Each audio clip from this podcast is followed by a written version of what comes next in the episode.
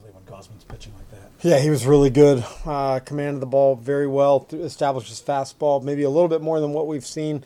Knew that coming in that he was leaning on his uh, fastball with kind of the sliders been in between, but it's kind of all he needed. Fastball split today. He was very, very much on. Drew really settled down after the first. What did you like about his outing? That he, he was able to kind of counter back with his pitch efficiency. Uh, it's a very tough lineup to navigate through. We've seen multiple times. They've seen him, but like that, uh, he just made a lot of big pitches and was able to get through six innings. Really strong performance by Drew. I know Siri couldn't come up with the ball in the ninth. What's your thoughts on his catch in the third that, that saved a run? There? Unbelievable play. Uh, kind of came out of nowhere. Um, very encouraged. Good to see.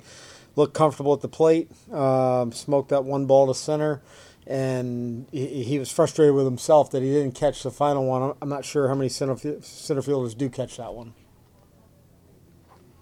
So would you?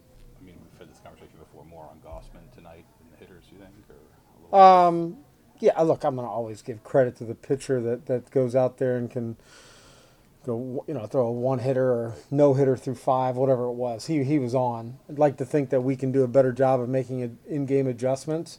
Uh, but no doubt, Gausman was really, really good. What do you feel like allowed Ras to pitch deeper in uh, into the game then? Um, I think kind of a more of a commitment to the strike zone, not trying to get to too many edges and, and you know trust the defense a little bit.